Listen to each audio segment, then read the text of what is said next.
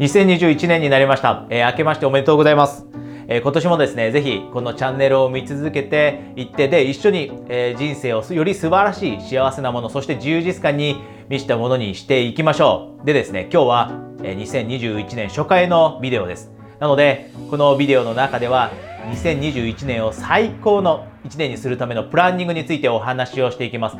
えなのでですね、今日、えぜひメモを取りましょう。メモで、私ってメモ魔なんですね。メモ、いろんなサイズのメモ持ってます。こういったサイズのメモも持っていれば、私はですね、え大きなノートも持っています。で、もちろんパソコンもありますが、パソコンだけではなくて、こうやって、え手にえー、ペンを持って書き出すことで思考が整理されたりっていうのはあなたも聞いたことがあると思うんですよね。ただ単に頭で考えているだけではなくて、紙に書き出すことで思考がしっかりと整理されてで、例えばアイデアの点と点が繋がったりするのも書き出したりすること、これをですね、習慣づけているからなので、ぜひですね、今日の、えこの、えビデオの中で一緒にエクササイズをしていくので、それはですね、え紙に書き出しましょう。で、もうお話した通り、今日はプランニングをしていきます。で、まだ前回のビデオですね、年末の振り返りのビデオ、これ見てない方はですね、ぜひ一度これビデオを止めて、まずはそっちのビデオを見てください。で、なぜならば、去年の振り返り、2020年の振り返りが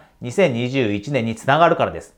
で、これって当たり前ですよね。去年のことを振り返らずに、えー、それをベースにせずに2021年の計画を立てようとしても、あまり効果的なプランニングになりません。なので、2020年ではですね、最後のビデオの中で大切な振り返りしました。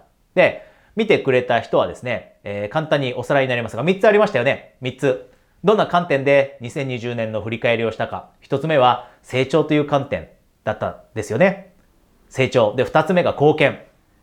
で、3つ目が楽しめたかという観点。この観点で評価をして、で、その評価をベースに何をしたかというと、2021年のテーマをもう今日このビデオを見てくれているまでに考えてくれたと思います。2021年、どんなテーマでえー、この1年間を過ごしていきたいか。で、そのビデオでもお伝えしたように、そのテーマというのは、あなたの2021年の土台です。土台です。人って人生いろんなことを起きますよね。私たちの人生の中いろんなこと起きます。で、私のコーチングのクライアントさんの中でも、最もよくある、えー、相談の一つがこれなんです。ブレるということ。ブレる。ビジネスを始めたもののブレる。そして自分の価値観もブレる。どんなことをやりたいかまだ模索している最中の人も何がしたいのかわからなくなってブレる。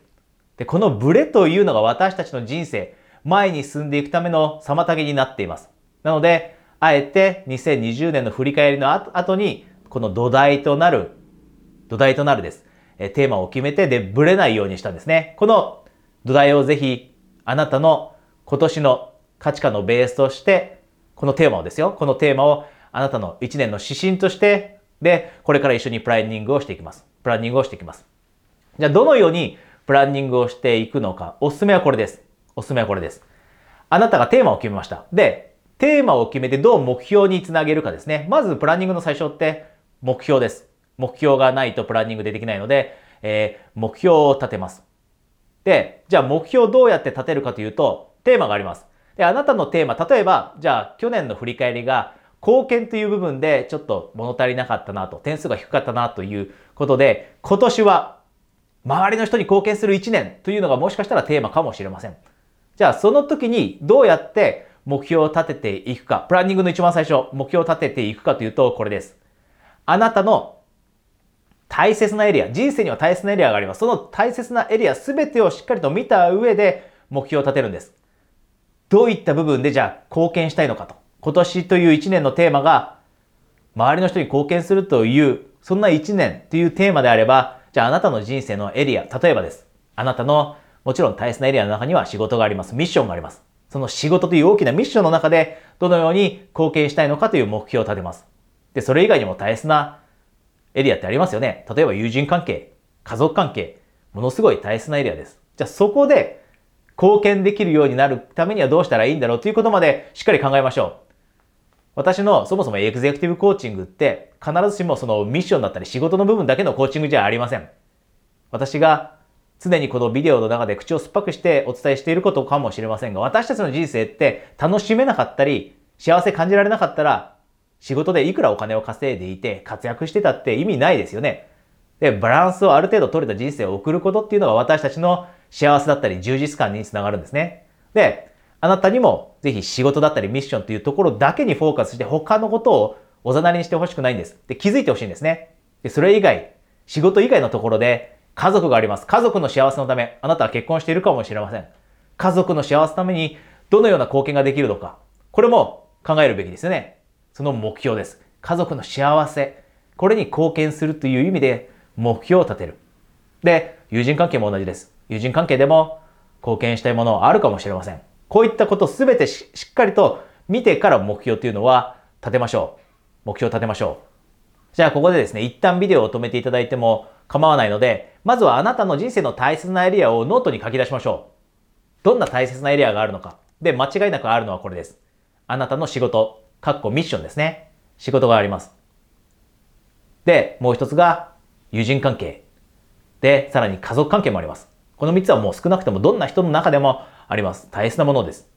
で、もし今付き合っていたりっていうステージ、まだ結婚していないのであれば家族になってません。であれば彼、彼女かもしれません。そういった人、これと、この人たちとの関係っていうのももちろん大切なエリアですよね。で、それ以外には体の健康、心の健康もあります。で、こういった大切なエリアをあなたの人生で大切だなと思うものを全て書き出して、で、それとあなたの今年のテーマを照らし合わせて、じゃあ、このテーマに沿った生き方をするために今年自分のこの大切なエリアの中でどういった目標を立てていこうかという、こういった目標を立てていきましょう。ここでビデオ一回止めてもらってもいいです。で、その目標、書くときにですね、キーポイントもちろんあります。で、当たり前です。具体性を持たせること。具体的であることというのも当たり前ですよね。自己啓発101です。一番初歩的なアドバイスになるかもしれませんが、具体的にする。で、具体的にするのは分かっているけれども、よく人が見失って、えー、見過ごしてしまう点があるんですね。で、それは何かというと、1年間のプランニングをしているときにです。1年間のゴール設定をするときにしてしまいがちなこと。よくゴール設定って抱負を立てるときと同時にする人が多いので、1月の初めのうちにやりますよね。大抵の人が。1月の、まあ大体の人が初めの1週間の中で目標設定したりします。で、その時に具体的であるけれども良くない設定方法というのがあるんですね。ゴール設定というのがあります。それは、あなたの期限、目標達成の期限を12月31日にしてしまうこと。これだけは避けましょう。あなたの目標を今年中に達成するなんていうそういったあなた自身の思いがこもってない設定をするのではなくて、期限の設定はこれを目安にしましょう。あなたが達成可能だなと思う一番早いタイミング。これをあなたの目標の期限にしましょう。これをぜひあなたの具体的な目標の中に取り入れましょう。で、さっきの例です。今年の1年のテーマが、とにかく人に貢献したいという、そういったテーマを持った1年であれば、じゃあ例えば、家族、の幸せに貢献するという、その、じゃあ、テーマにあった目標としてはもしかしたら奥さんがいて、で、今まで奥さん自分のことをとにかく大切にしてきた。だから、今年は奥さんに何か特別なプレゼントをしたいと。そう思っているのであれば、じゃあ、その期限って12月31日にするのはやめましょう。奥さんの誕生日だったり、または、あなたのお金が、まあ最短で貯められる、そんな月があったりしますよね。これからじゃあ3ヶ月間で貯金して奥さんに何か素敵なものをプレゼントする。そうすれ、そうであれば、3月31日という期限を設定しましょう。12月31日ではなくて。12月31日に設定した人の多くの目標というのは達成されずに、翌年に繰り越されることになります。で、それは避けたいんですね。で、それ以外の目標もあると思います。例えば、家族への貢献という意味では、じゃあ、両親。両親を旅行に連れて行こうと。で、これも同じように12月31日まで達成しようと思ったら、ギリギリまで行動を起こさなかったりします。で、年末になって何か忙しいことがあったりすると、あ、時間もない、お金もないから無理だってなってしまいますよね。なので、あえてあなたが達成できると思える最短、一番最初の日に設定をしておく。で、これも同じようにお金が貯まる必要があるかもしれません。または、例えば、夏であればあなたの時間ができるんであれば、夏しか行けないかもしれない。そしたら、例えば8月31日にゴールの期限を設定しておく。こういったことですね。で、それ以外にも、例えばあなたが会社員として今働いているものの、誰かに直接貢献したいと。会社を通してではなくて自分の力でビジネスをして、で、直接誰かに貢献したいと思っていて、副業から始めようと。じゃあ、副業を始めるのが今年の目標だと。2021年のミッションにおける、仕事における目標だというのであれば、じゃあいつまでに実際にサービスや商品というのを準備できるんだろうと。最短だったら6ヶ月かかるなと。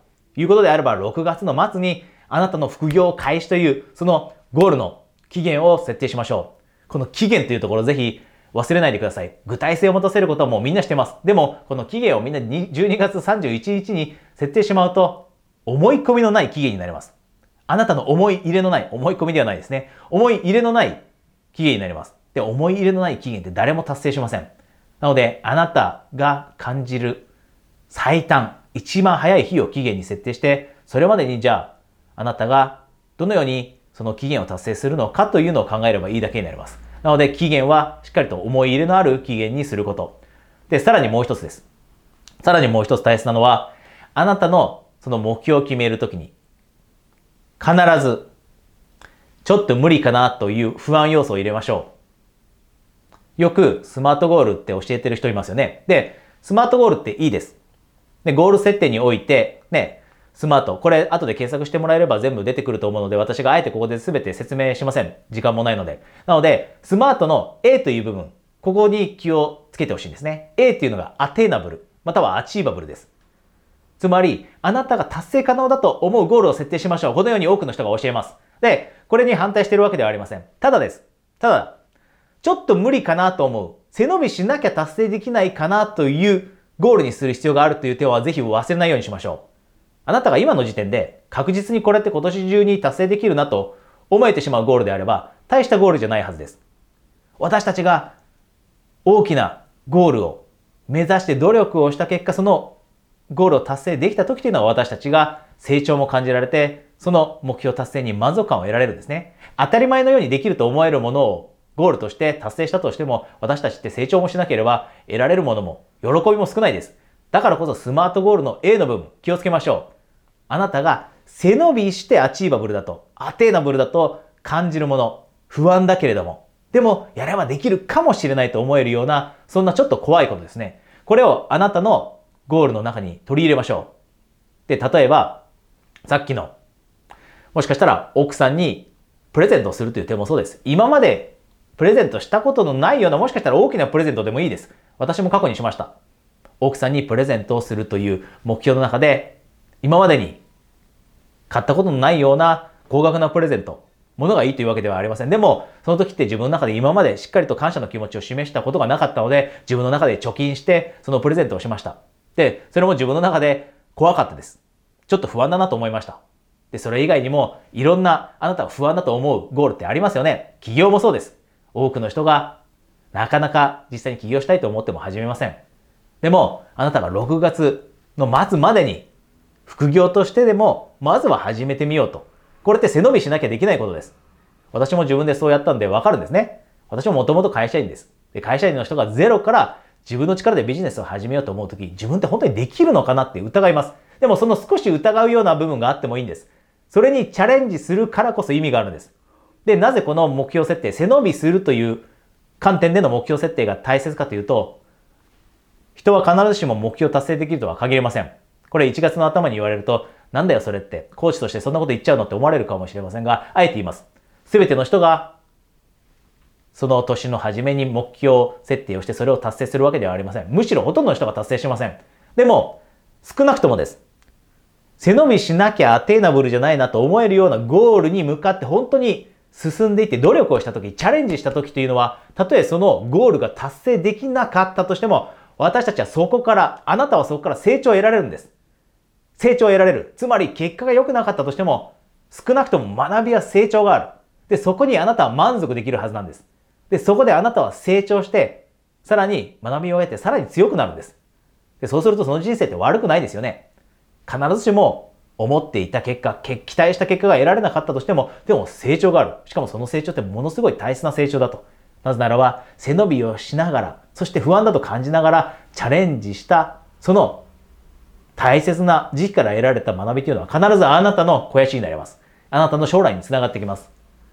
だからこそ、この背伸びしなければ達成できないというようなちょっと不安なゴールという要素を入れることというのが大切になってきます。なので、この要素も入れてですね、あなたの大切なエリアの中で目標を、テーマに沿って目標を考えましょう。で、期限はさっき言いました。しっかりとあなたの思い入れのある期限ですね。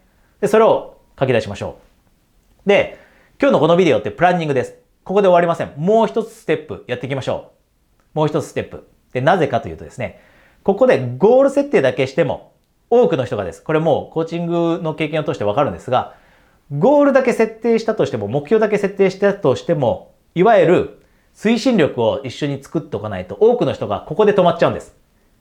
ゴール設定だけして、または抱負だけ立ててその1年終わっちゃったっていう人いないでしょうかどうでしょう？私はあります。そういった経験あります。でそれはなぜかというと、そのゴールを設定した時に一緒に推進力を作らなかったからなんですね。で、推進力を作っていくと、もう自然とその力って働いていきます。じゃあ、どうやってその推進力を作るかというと、これです。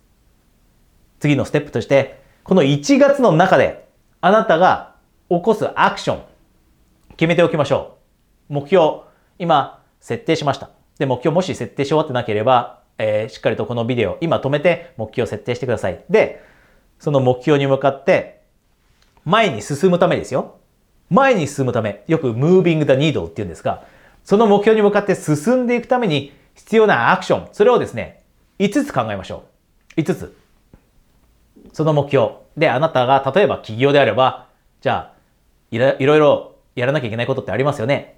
まず会社設立にするのか、個人事業として始めるのか、決定したり、またはお客さんの訴求方法を考えたり、またはホームページを作ったりすることもあるかもしれませんし、商品のデザイン、サービスのデザイン考えたりすることかもしれません。いろいろステップあります。その中で5個考えましょう。で、その5個を、この1月の中で実際にやっていきましょう。5個のアイテムを達成すること。目標に向かって進んでいくための5つのアイテムです。これをやりましょう。で、企業の話ではなくても、例えばさっきの家族を旅行に連れて行くというところも同じですよね。家族を旅行に、えー、連れて行ってあげるためには、プランが必要です。そのために必要なことって5つぐらいあるはずです。お金を貯めることも一つかもしれません。じゃあ月いくら貯めるのかということを決定することかもしれませんし、または、えー、旅行会社に行って、えー、どんな旅行先があるのか調べて相談することかもしれません。またはネットで検索することかもしれません。このように、あなたのゴールに向かって進んでいくこと、これを前に進むことですよ。これを5つ決めて、それを1月中にやりましょう。で、これを実際に1月中にやると何が起きるかというと、さっき言ったモーメンタムという推進力というのが生まれます。目標設定した時にアクションを一緒に決めないと前に向かうスピードというのが遅くなります。またはその推進力が生まれません。なのでそこでストップしてしまう確率が高まります。なのであえてコーチとして、あなたのコーチとして今ここで推進力まで作りました。なので1月中にあなたがやる5つのアイテム、ぜひこの1ヶ月の中でやっていきましょう。で、もしえー、できたことがあったら、このビデオの下にも書いてください。コメントぜひ、えー、皆さん2021年からはたくさん載せてください。で、コメントで質問があれば私対応もしていきますので、コメントはもう、えー、とにかくウェルカムです。コメントを載せてくれると私のモチベーションにももちろんつながるし、今後ビデオでどういったことを対応していこうかっていうことにもつながるので、ぜひコメントもできる限り載せてください。で、今日大切なお話しましたよね。まずテーマからつなげたあなたのゴールです。人生の大切なエリアをしっかりと見てゴール設定しました。で、具体性というところ、特に期限、忘れないでください。あなたの思い入れのある期限。で、さらに、スマートゴールの A のところが、もうととにかく、えー、勘違いされているので大切だと。アテーナブル。あなたが背伸びしなければできないようなこと。で、さらに、ゴール設定で終わるんじゃなくて、今日は一緒に、えー、推進力を作るために、1月中にあなたがやる5つのアイテムまで決めました。これぜひノートに書いておいてくださいね。書いておかないと忘れます。頭の中で考えているだけだと、後で見返すことができません。で、見返す時って何が起きるかというと、自分へのリマインダーになります。自分への言い聞かせになるんですね。これ書いただろうで、そうすると、やる気も湧いてくるし、モチベーションも湧いてきます。だからこそ、書くというのは意味があって効果があるので、ぜひ、今日このビデオの中で聞いたこと全部書き出してですね、一緒にこの2021年を素晴らしい1年にしていきましょう。えー、それではですね、最後一つだけ、えー、アナウンスメント、えー、ニュースがあります。私はですね、時間のある時に、え、コーチングの体験セッションというのをやってるんですね。で、去年まではたまに無料のセッションとかっていうのをしていたんですが、あまりにも人気があったり、もう枠が取れなくなったりしてきているのもあります。なので、これからですね、体験セッションは、ま割引価格での、え、セッションになります。で、これってオンラインでやるので、あなたが日本中どこにいても、受けられるセッションになりますので、もしあなたがそもそもコーチングに興味があって、私とのエグゼクティブコーチングを受けてみたい、試してみたいと思っていたらですね、通常私のコースって例えば6ヶ月とかのコースになるんですけれども、えー、1回体験で、割引価格で、体験価格で受けられるセッションっていうのがありますので、このビデオの下にある情報をチェックして、そちらに興味がある方だけお申し込みください。えそれでは皆さん、え2021年、これから一緒に素晴らしい1年にしていきましょう。エクセクティブコーチ、お疲れ様でした。